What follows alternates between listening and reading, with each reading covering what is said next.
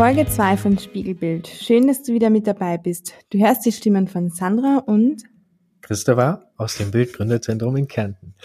Nachdem wir uns letzte Woche vorgestellt haben, möchten wir euch dieses Mal Startups vorstellen, die derzeit im Bild inkubiert sind. Genau, für diese Folge haben wir zwei Startups ausgewählt, die in sehr unterschiedlichen Bereichen tätig sind und wir sind sehr gespannt, welche Unterschiede und Gemeinsamkeiten wir da herausfinden können. Chris, ein Startup, das du hier betreust, ist heute Pointify. Ganz genau. Und da haben wir heute den Felix da von Pointify. Und um heute mal schnell auf den Punkt zu kommen, würde ich jetzt einfach ähm, das Zepter an den Felix überreichen, der sich mal ganz kurz vorstellt und auch mal ähm, das Startup Pointify genauer vorstellt.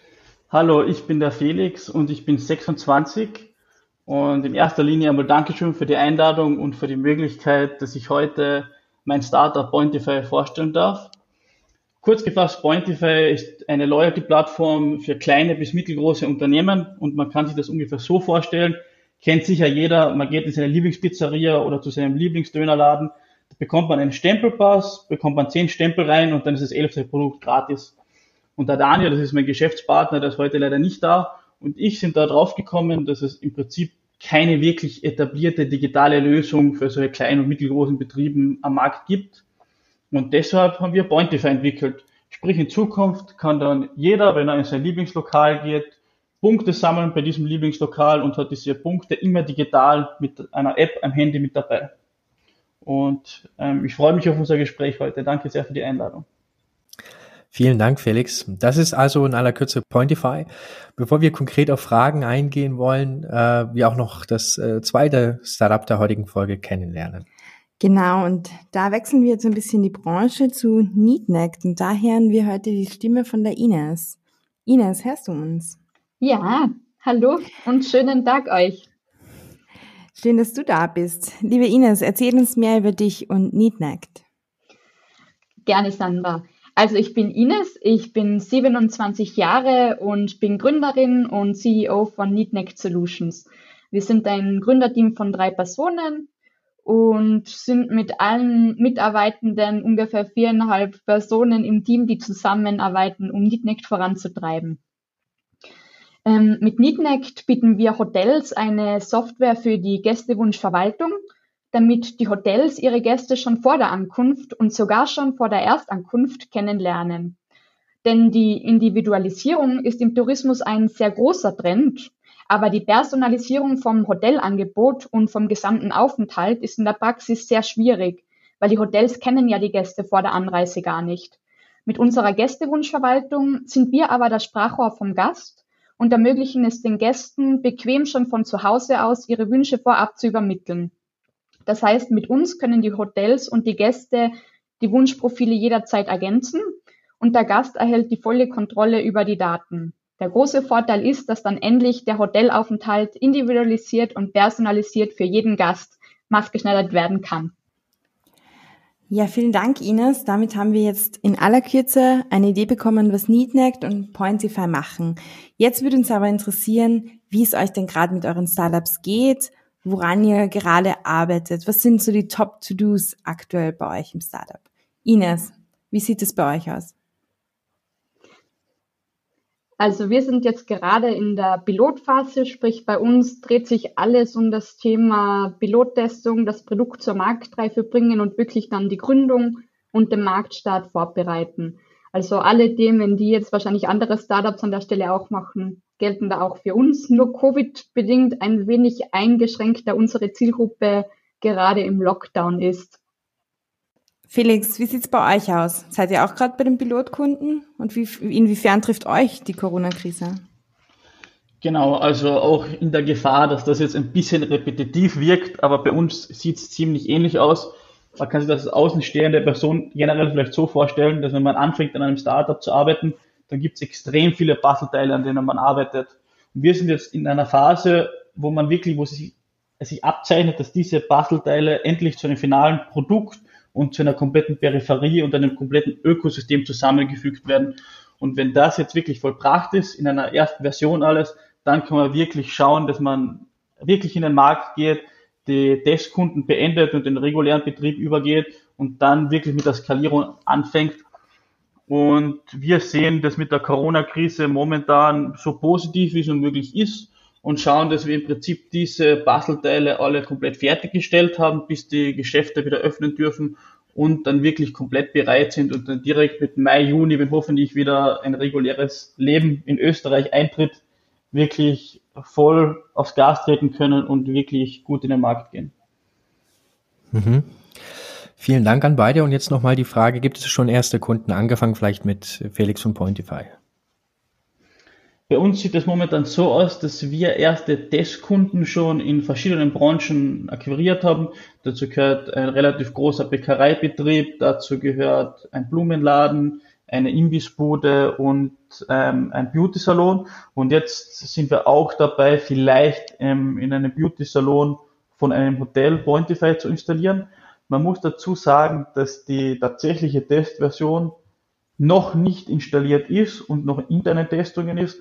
Das wird sich aber innerhalb der nächsten Wochen ändern. Und dann haben wir geplant, dass wir ungefähr ein, zwei Monate diese Testungen in vier, fünf, sechs Geschäften durchführen, um die Apps zu optimieren, um die generellen Abläufe zu optimieren und um dann wirklich im Mai, Juni, wenn diese Testphase abgeschlossen ist, dann wirklich den offiziellen Launch ja, hoffentlich zele zelebrieren zu können und da freue ich mich auf jeden Fall schon darauf.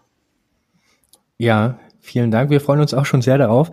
Wie sieht es denn bei, bei euch aus, Neatnect, Ines? Also bei uns ist es auch ein relativ ähnliches Bild, eben dadurch, dass die Betriebe immer noch auf den Start warten und gerade unsere Software erst sinnvoll im Einsatz ist, wenn auch Gäste tatsächlich in den Hotels sind. Sprich, ähm, wir haben bisher eine große österreichische Vereinigung gewonnen, ein Dachverband bestehend aus 73 Hotels, auch mit einigen Hotels in Südtirol.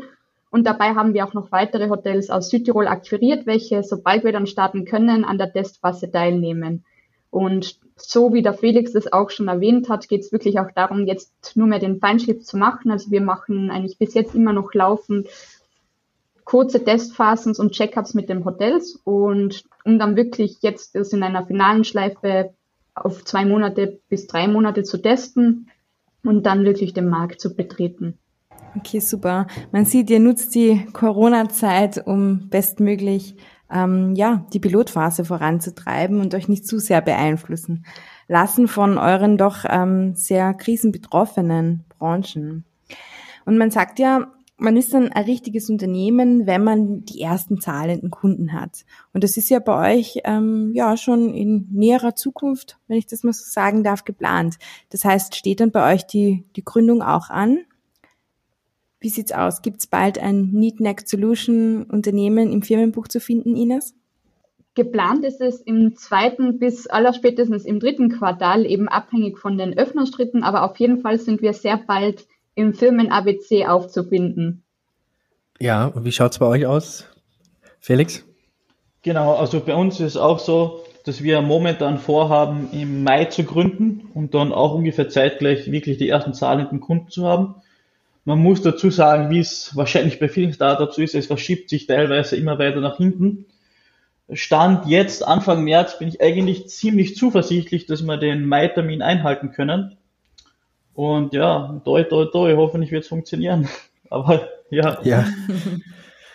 äh, ich wollte nur sagen, ich finde das auch spannend, Felix, dass du dasselbe sagst, weil ich glaube, wir hatten in einem vorherigen Gespräch beide mal festgemacht, dass wir Anfang Jänner die Gründung vorantreiben. Und jetzt mit den ganzen Situationen haben wir es wirklich flexibilisieren müssen und ein paar Monate nach hinten die Pläne verschieben müssen. Also sehr spannend, dass es bei beiden genau in dieselbe Richtung verläuft. Genau. Und man muss vielleicht dazu erwähnen, auch wenn jetzt teilweise immer gern Corona hergenommen wird, also ich glaube, auch wenn jetzt Corona nicht gewesen wäre, hätte man nicht das geschafft, dass im Jänner gründen. Also Corona ist jetzt nicht an allem schuld in dem Sinne, sondern es verzögern sich einfach bei so vielen Sachen, wenn es vor allem so viele verschiedene Stakeholder, also Entwicklungspartner beteiligt sind, verzögern sich dann teilweise immer Sachen, die voneinander abhängig sind und man muss immer gewisser Spare-Time einplanen, weil es verzögert sich immer. Aber vielleicht kann man das auch noch optimieren und für sich selbst analysieren, an was diese Verzögerungen gelegen haben und dann in Zukunft noch besser planen und generell die Prozesse auch dahingehend optimieren. Hm. Ist denn die tatsächliche Gründung und damit einhergehend die Eintragung ins Firmenbuch ein Meilenstein für euch? Also hat das eine große Bedeutung für euch? Also ich denke mal, dass die tatsächliche Gründung für jedes Startup und von jedem Gründer ein ziemlich großer Meilenstein ist, weil das ja im Prinzip wirklich der erste große Step in, in den Eintritt ins Geschäftsleben ist und die ersten Planungsphasen und die Entwicklungsphasen im Prinzip fertiggestellt sind, zumindest in einer ersten Version. Und ja, also das muss, ist, ist ziemlich für jede, für jedes Unternehmen ziemlich sicher ein großer Schritt und deswegen mhm. freue ich mich da auch schon so sehr drauf. Und ich denke, dass es einmal bei der, ich bin mir ziemlich sicher, dass es bei der Ines ähnlich ausschauen wird. Wie schaut es bei euch aus, Ines? Auch bei uns ist es natürlich ein Schritt, den wir schon sehr lange herbeisehnen. Wir freuen uns schon wirklich sehr darauf, wenn dann Neatneck Solutions im Firmenbuch eingetragen ist. Und für uns ist es natürlich ein großer Schritt, so vom Anfang, als noch ziemlich wenig war, als zuerst nur eine Idee war, bis jetzt zur richtigen Gründung. Das ist schon ein ziemlich langer und relativ chaotischer Prozess. Und so für uns ist dann so die tatsächliche Gründung so der Schritt, wenn wir wirklich schön ins strategische Arbeiten reinkommen, so wenn dann das Chaos gebündelt ist und dann die Bahnen verläuft, wie, wie wir uns das schon echt lang ausgemalt und geplant haben. Ja, vielen Dank. Ähm, ein Startup zu gründen und an seiner eigenen Idee zu arbeiten, ist ja an, einerseits äh, etwas sehr Reizvolles, andererseits aber eben auch sehr risikoreich. Und jetzt unabhängig vielleicht von der Corona-Krise, was waren denn die größten Herausforderungen bisher? Gerne. Mhm. Ähm, nun, wenn ich jetzt zurückdenke, war bei uns gerade die Anfangszeit die Zeit mit den größten Herausforderungen. Also wir waren eine Konstellation von verschiedenen Personen, die aber eine Vision verfolgt haben und diese Vision zum Leben erwecken wollten. Und das war so das, die erste Herausforderung, aus diesen Einzelpersonen wirklich ein Team zu werden und dann gemeinsam an einem Strang zu arbeiten. Und auch von dem anfänglichen Chaos und von den tausend Ideen, die wir hatten, einen roten Faden herzubringen, das wirklich dann komplett durchzuarbeiten, das Marktfeedback einzuholen und so weiter. Und das ist dann auch der Teil, der auch mir besonders Spaß gemacht hat, so Struktur ins Chaos zu bringen. Und seit der Anfangszeit sind jetzt doch schon zwei Jahre vergangen und jetzt kann ich auch im Nachhinein sagen, so seitdem wir unser gutes System haben mit dem Ordnung im Chaos, funktioniert das sehr gut und das war auch die größte Herausforderung. Auf jeden Fall, dass man das alles unter einem Hut bekommt und auch wirklich startet, effizient oder effizienter zu werden. Hm, vielen Dank. Felix, wie schaut es denn bei euch aus? Also ich muss ganz klar sagen, ich sehe das ziemlich gleich wie die Ines. Und bei uns war es jetzt auch nicht eine einzige große Herausforderung, die jetzt ultimativ heraussticht, sondern eine Vielzahl an kleinen Herausforderungen. Und wenn man eine gemeistert hat, dann sind schon wieder ein oder zwei neue Herausforderungen da. Und daher glaube ich, dass das eins der wichtigsten Dinge ist, einfach dran zu bleiben und auch so wie die Ines gesagt hat, irgendwie, du hast so schön gesagt, Ordnung in die Unordnung bringen oder so. Also sprich, irgendwie Systeme installieren, an denen man sich von Milestone zu Milestone äh, weiter bewegen kann und dem großen Ziel, dem großen Vorhaben immer ein bisschen näher kommt. Wenn man es jetzt wirklich auf, ein, äh, auf eine spezifische Problematik reduzieren will, dann ist es wahrscheinlich bei uns die technische Umsetzung, die wir ziemlich lang am Anfang in der Theorie geplant haben. Und da ist vielleicht auch noch interessant anzumerken, ohne da jetzt zu sehr ins Detail zu gehen, aber wenn wir im Team und generell jetzt anderen unsere Idee im technischen Detail präsentieren, dann wirkt das komplett einfach und logisch. Und im Prinzip, ja, in die Richtung ist eh logisch, wie es funktioniert. Aber der Weg bis dorthin, dass man diese Logik herausgefunden hat, während diesem Weg, was, was überhaupt nicht logisch, aber im Nachhinein wirkt so. Und das ist, ich finde, ich finde das eigentlich ganz interessant. Ja, sehr bewundernswert, wie ihr diesen Weg auch beide Teams bisher auch gegangen seid. Und dieser, dieser ganze Weg ist mit sehr, sehr viel Unsicherheit behaftet. Und uns würde interessieren, gibt es eine konkrete Angst, mit der ihr euch derzeit als Unternehmerinnen konfrontiert seht? Also, ganz ehrlich, so richtig konkrete Angst, bei mir zumindestens und ich denke auch bei meinem, beim Daniel, das ist äh, der Mitgründer von mir, direkte Angst nicht, aber wir sind auf jeden Fall gespannt und neugierig und hoffen natürlich, dass unser Produkt gut angenommen wird. Und richtig sieht man ja erst, wie es angenommen wird im, im, Markt, wenn, wenn man wirklich dann den Launch hat und dann die ersten Wochen und Monate vergehen und dann sieht, wie die Skalierung und die ganze Annahme vom Markt an das Produkt funktioniert. Und dann gibt es natürlich Sachen wie, äh, funktioniert technisch alles, wie schnell kann man wirklich den Vertrieb aufbauen und skalieren. Und ja, ich, ich würde das aber gar nicht Angst nennen, ich würde es eher als Neugierde definieren und ich bin wirklich gespannt darauf, auf die nächsten Monate, wie das funktioniert und schaue dem eigentlich aber ganz zuversichtlich entgegen. Bereitet dir das keine schlaflosen Nächte manchmal?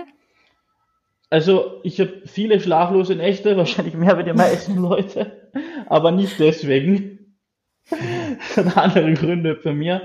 Aber wegen Pointify an sich habe ich jetzt keine schlaflosen Nächte, nein. Okay, super. Wie ist es bei dir aus, Ines? Nun, also ich bin eigentlich ganz der Meinung von Felix. Also ich würde das tatsächlich nicht als Angst bezweifeln. Ähm, ich würde das eher rationalisieren und sagen, wir gehen mit einem offenen Mindset in die Zukunft und schauen einfach, welche Sachen können passieren. So, was sind jetzt die nächsten Dinge, die potenziell schiefgehen könnten, weil es ist, Startup-Leben ist ein Rollercoaster und deshalb müssen wir ein paar Auf und Abs auch einplanen und wie der Felix das auch schon erwähnt hat, natürlich, wie das Produkt dann im Markt wirklich ankommt, wie wir uns etablieren können, aber ich würde das auch auf gar keinen Fall als Angst bezeichnen und ich würde Angst wirklich als Gefühl nicht allzu förderlich bezeichnen für Startup. Also die Neugierde muss auf jeden mhm. Fall dabei sein und der Mut gemeinsam, was auch immer kommt, zu meistern. Und dann, glaube ich, ist jede Herausforderung meisterbar, egal welche potenziellen Ausgänge kommen könnten. Ja, super schön. Da hört man bei euch auch echt gut raus, dass ihr sehr an eure Idee glaubt und das wirklich um, um jeden Preis zum Erfolg führen möchtet. Und wenn wir jetzt mal träumen, welches Bild von euch selbst als Unternehmer würdet ihr denn in fünf Jahren so zeichnen? Kann man sich euch reich durch einen Exit vorstellen, immer noch der Workaholic, der neue Struktur reinbringt, Serial Entrepreneur, Chefin, Chef von vielen Angestellten? Was wäre so der Wunsch? Also ich beantworte die Frage gerne, nur davor würde ich noch ganz kurz an das einhaken, was die Iris bezüglich der Angst gesagt hat. Mhm. Weil das finde ich ein sehr interessantes Thema, weil ich glaube, was bei vielen Leuten der Fall ist, ist, dass sie, wenn sie äh, vor ein Problem kommen, beziehungsweise irgendwas am Horizont sehen, was vielleicht irgendwann negativ, einen negativen Einfluss hat, dass sie dann oft zu viel Energie auf dieses mögliche Szenario leiten und dann vergessen, dass sie sich wirklich auf die Dinge fokussieren, dass sie sie weiterbringt. So haben wir auch mhm. teilweise intern im Team gehabt, dass irgendeine Konfliktsituation aufgetreten ist mit einem externen Partner oder mit, mit irgendeiner anderen Thematik und dann wird ewig lang um diese Thematik rumdiskutiert, an dieser Thematik gearbeitet und ich glaube, es ist gut, wenn man sich im Klaren ist, was sind mögliche Risiken, die da sind, dass man sich denen bewusst ist, aber dass man wirklich nicht zu viel Zeit sich mit dem dann beschäftigt und auf das schaut, okay, was bringt uns wirklich weiter. Hm. Ja, absolut richtig, ja. Aber auf die Frage zurückzukommen, genau. Felix. Genau. Was wäre dein Traum? Genau, also bei mir ist es so, dass ich im Prinzip Pointify die, die, die Herangehensweise, dass wir den Stempelpass digitalisieren und das Kunden, also dass jeder dann bei seinem Lieblingslokal die Punkte in digitaler Form mit der Pointify App sammeln kann, ist ja im Prinzip nur die Eintrittskarte, dass man sich im Markt etabliert und dass man in so vielen als möglichen kleinen und mittelgroßen Unternehmen Fuß gefasst hat. Auf Basis dessen ergeben sich eine Vielzahl an weiteren Geschäftsfeldern, Geschäftsmöglichkeiten, wie man dieses komplette Framework, wie man dieses komplette Ökosystem weiter ausbauen kann. Ähm, Stichwort zum Beispiel Empfehlungsmarketing oder generelle Digitalisierungsdienstleistungen, die man an kleine und mittelgroße Unternehmen anbieten kann. Da gibt es eine Vielzahl an Möglichkeiten, wie man das Businessmodell in, in mittelferner Zukunft weiter ausbauen kann. Und es ist ja oft so, dass umso höher man in einer großen Firma im Management ist, umso mehr geht es ums Was und nicht ums Wie. Und momentan bin ich auch noch sehr viel mit dem Wie beschäftigt, also wie setzt man das um? Und wenn die Firma wächst, dann werde ich tendenziell wahrscheinlich dann mehr mit dem Was beschäftigt sein. Also was sind, was sind die nächsten Schritte, die man macht und was ist aus strategischer Richtung noch zu machen, um wirklich das Unternehmen aufs nächste Level zu bringen. Und das ist im Prinzip auch mein Ziel, dass ich mich weniger ums Wie kümmern muss, sondern wirklich eine Größe mit Pointify erreicht wird, wo ich mich dann vermehrt ums Was kümmern kann. Mhm, also dein Zukunftsplan ist der Stratege hinter Pointify zu sein, sozusagen. Kann man so Ines, ausdrücken. Ines, wie wäre dein Traum? Also ich muss sagen, vom Mindset her ist meins relativ ähnlich wie beim Felix. Also ich würde auch sagen, dass bei mir dann in fünf Jahren auf jeden Fall die strategische Arbeit sein wird, aber ich versuche das auch jetzt schon einzuarbeiten, also es in fünf Jahren schon so laufen muss, wie ich mir das jetzt vorstelle. Und in fünf Jahren werden wir voraussichtlich schon mit Neatneck global, global vertreten sein, aber nicht nur mit der, nicht nur in Hotels, sondern wirklich in verschiedenen Betrieben, in Restaurants, in Gastronomiebetrieben, in Freizeitanlagen. Also wir wollen wirklich den Tourismus umfangreich umschließen und die Individualisierung vorantreiben. Also unsere Vision ist es, dass jeder Gast, wo auch immer er ist, auf mehr Individualisierung hoffen kann. Und ein Gründungsmitglied, der Fabio, hat immer schon einen tollen Spruch gesagt, so, sein Großvater hat damals einen VW-Käfer gehabt und der war ein Modell von dreien und das hat er sich ausgesucht. Und heutzutage konfiguriert jeder seinen eigenen VW nach den eigenen Vorstellungen. Sprich, in der Automobilbranche ist die Individualisierung schon da. Und dasselbe soll dann auch noch im Tourismus sein. Und das ist meine Vision, wenn ich irgendwo bin, egal in welchem Urlaubsland, dass auf mich eingegangen wird. Und auf jeden Fall möchte ich dabei sein, das weiter vorantragen. Und Neatnext Solutions ist unser Herzensprojekt aus der Branche für die Praxis. Und deshalb möchte ich auch wirklich dabei sein. Und auch die unsere meine beiden Mitgründer stehen da voll dahinter, das gemeinsam voranzutreiben. Ja, super. Das ist doch meine Aussage, also von beiden. Wenn ich euch beiden jetzt ein Jobangebot machen würde, also eben Job, ne, 40 Stunden die Woche, gutes Gehalt, eine interessante Aufgabe. Ähm, würde jemand von euch darüber nachdenken, diesen Job in Anspruch zu nehmen?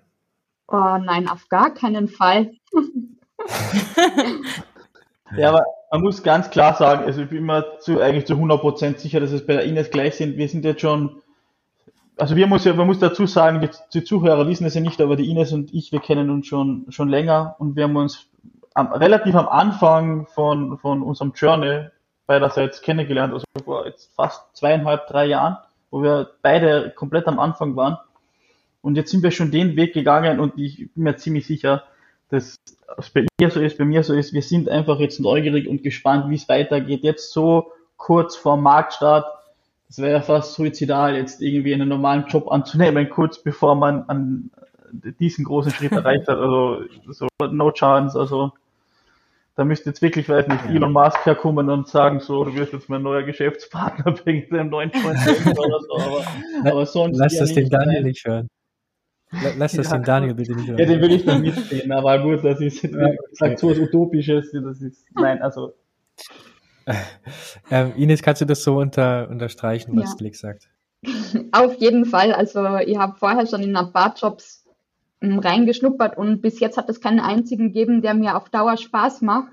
Und Gründerin zu sein ist eigentlich so ein Job, der erfüllte Herausforderungen hat, der Abwechslung hat, wo man sich selbst einbringen kann, verwirklichen kann und wirklich das Herzblut einstecken kann. Und das ist da Investition, die jederzeit wieder machen wird.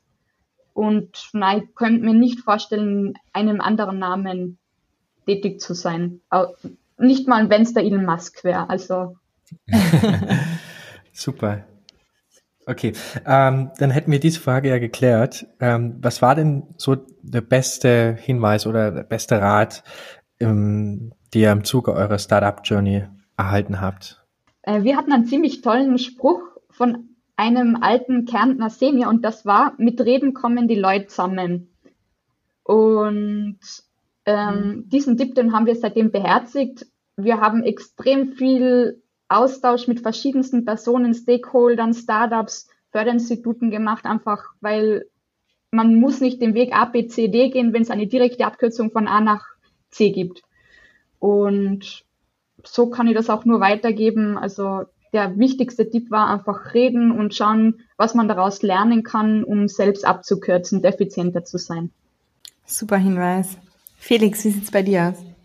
Bei uns war es so, was mich zumindest irgendwie geprägt hat und was, was eigentlich ein ziemlich simpler Spruch war, aber was am Anfang alle gesagt haben, ist eben das, was auch die Ines früher schon gesagt hat mit der Achterbahn und dass die Startup-Gründung ein richtiger Rollercoaster-Ride sein kann. Und wenn man ganz am Anfang steht, dann hat man irgendwie so innerlich die Vorstellung, okay, es wird eh alles funktionieren, es geht nur bergauf und jetzt gehen wir es an. Und es ist, glaube ich, ganz wichtig, dass man da seine Emotionen unter Kontrolle hat. Sprich, wenn es gut funktioniert am Anfang und wenn man innerlich so gehypt ist, dass man so für sich irgendwie trotzdem immer geerdet ist.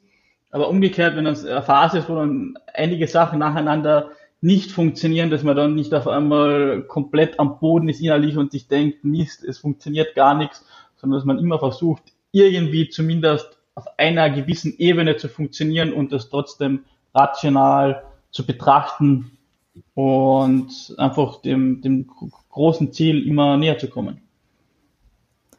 Ja, auch ein super Tipp. Ja, Chris, ich habe schon befürchtet, dass uns diese Zeitvorgabe, die wir uns intern gemacht haben, ein bisschen in die Quere kommen wird, weil es gibt noch so viel Interessantes von den zwei zu erfragen.